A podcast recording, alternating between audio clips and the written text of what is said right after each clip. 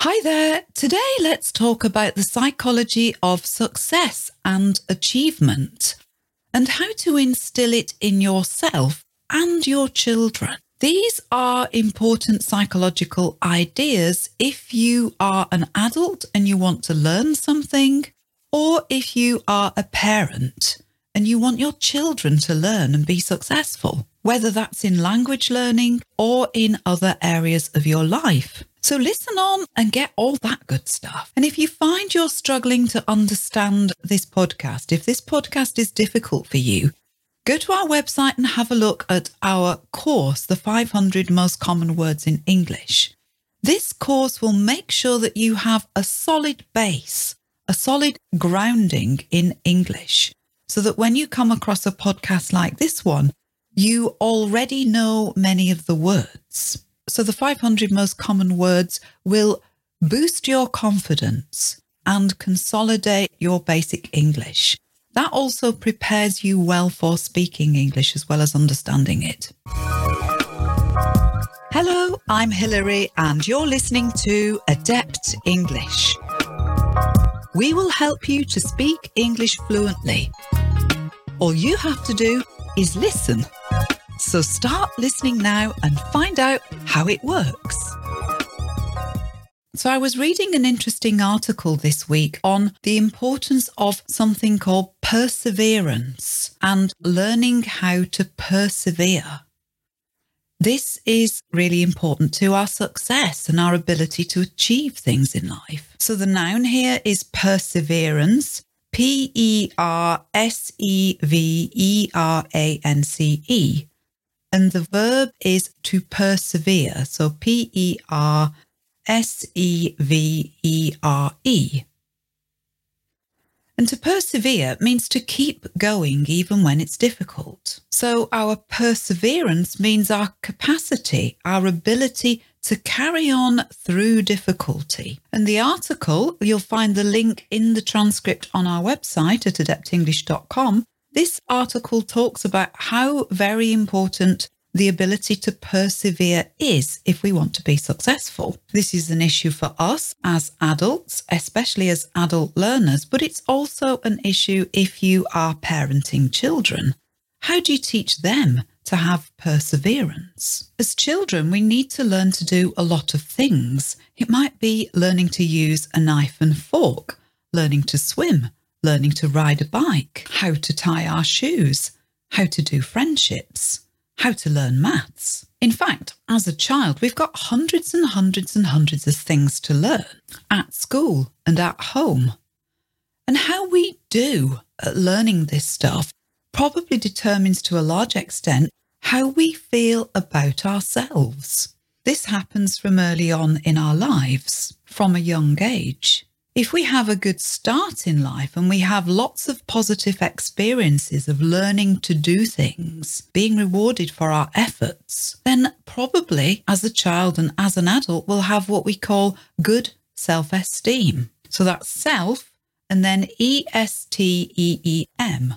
And if you have good self esteem, that means that you feel positively about yourself. But if you're not so fortunate in your experiences, then you may end up with what we call low self esteem. So you have many more negative feelings about yourself and about your likelihood of success or achievement. What experiences we have as a child affect our self esteem as an adult.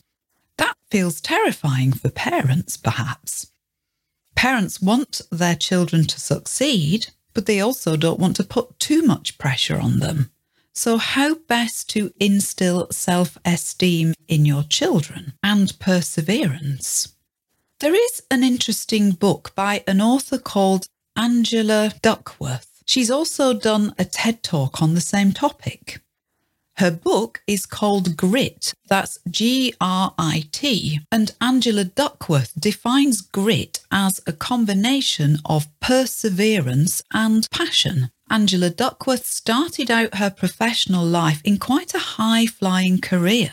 She was a management consultant, but at the age of 27, she gave that up to become a teacher. And she started to teach seventh graders, this is in the US, seventh grade maths. What she noticed was that the children who did best in her maths class were not necessarily the most intelligent ones. She noticed that the most intelligent children didn't necessarily get the marks. So, achievement and success is not just about intelligence.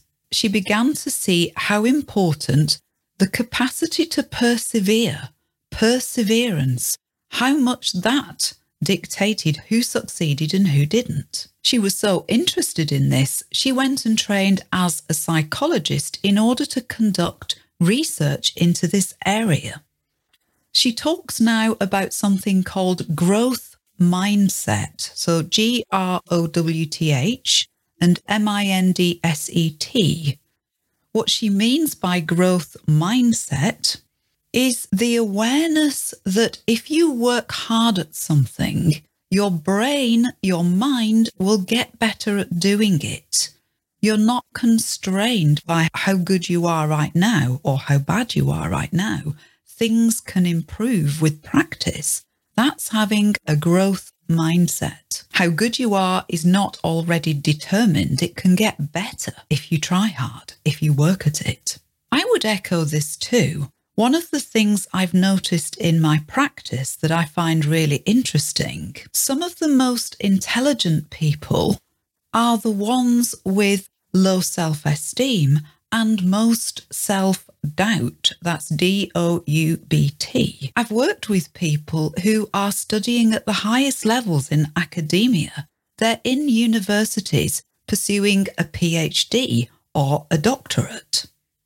So these are the really, really clever people, else they wouldn't be doing what they're doing. But bizarrely, they seem to be the people with the least self esteem and the most self doubt. They also seem often to suffer from what's called imposter syndrome. An imposter, I M P O S T E R, is someone who's pretending to be someone else. They're not the real person, they're not the real deal. And often PhD students can find themselves feeling as though they're an imposter.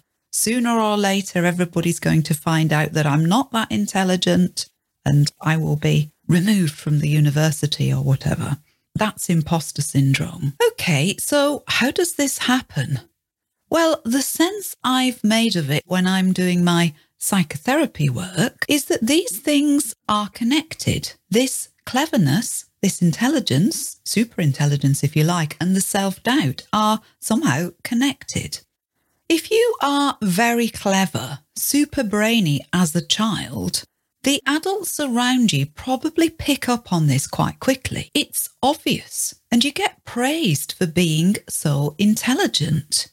It becomes your brand, if you like. So you're praised for your natural ability the innate intelligence that you already have. It's the ability that you were born with. If you're clever, if you're intelligent like this, then you're probably less likely to be praised for putting in effort, for how hard you work, even if you're failing, even if you're not succeeding you're less likely to be praised for doing badly at something and picking yourself up and having another go. That's the experience that most people have. But if you're super clever, perhaps less so. So, normal people, hopefully, in a good environment, get praised for their perseverance very clever people get praise for their ability. Often, people who are studying for something like a PhD may never have had the experience of failing at something, and they may live in absolute fear and dread of failing. Sometimes the first experience of failure is a failed driving test, and it knocks them for six, as we say. That means they have a really, really hard time getting over failing their driving test. So it's the children who are less brainy, less clever, less naturally good at things who tend to learn, oh dear, right, I'm not very good at this. I'm going to have to put some more effort in. Maybe I'll be able to do it then when I've worked at it. And these children often have the experience of that effort being rewarded. They get better, they succeed, they improve. And this is quite powerful. When the praise comes, These people, these children, know that they've earned it. They know why they're being praised. They've put in a lot of effort. And this can really build your self esteem and your confidence. You feel more able to tackle difficult things if you're confident that your hard work has paid off in the past. And if you're familiar with failing or not doing very well initially, perhaps it doesn't put you off so easily. You just persevere. But clever children don't get so much of this experience. Their natural talent, their innate ability is a little bit more mysterious. It doesn't necessarily feel under their control in the same way. And sometimes these very clever people worry what if I can't do it? What if my cleverness deserts me? What will people think then? What makes it worse is that the clever people are known for being clever that's possibly all they've ever had praise for. So they're very identified with being smart, with being intelligent. There's quite a lot of expectation from other people on these intelligent human beings. So these people, these clever people, suffer from having high expectations, their own high expectations and other people's high expectations. So any prospect of failure feels catastrophic. So, what does this mean for those of us who are parents?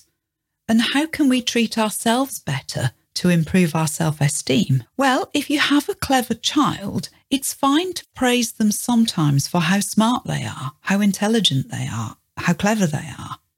But it's really, really important to find opportunities to praise them for the amount of effort they put in. Praise the hard work rather than the result even when they haven't succeeded. In fact, it's even more important to praise them when they haven't succeeded than when they have, if they're clever. Make effort the thing that gets the good parental attention. And turn this on yourself. Notice when you've made a lot of effort and you've worked hard for an improvement. That should earn you some self esteem. Encourage also this growth mindset idea in your children demonstrate to them, give them examples of how if you work at something, you get better at it. Often, when children are learning a musical instrument or in sport, that's a good lesson in how pretty much everybody is bad at these things to begin with. You only get good through practice, through effort. So, if you're bad at something at the start, don't be put off. Accept that that's a normal stage in the development process.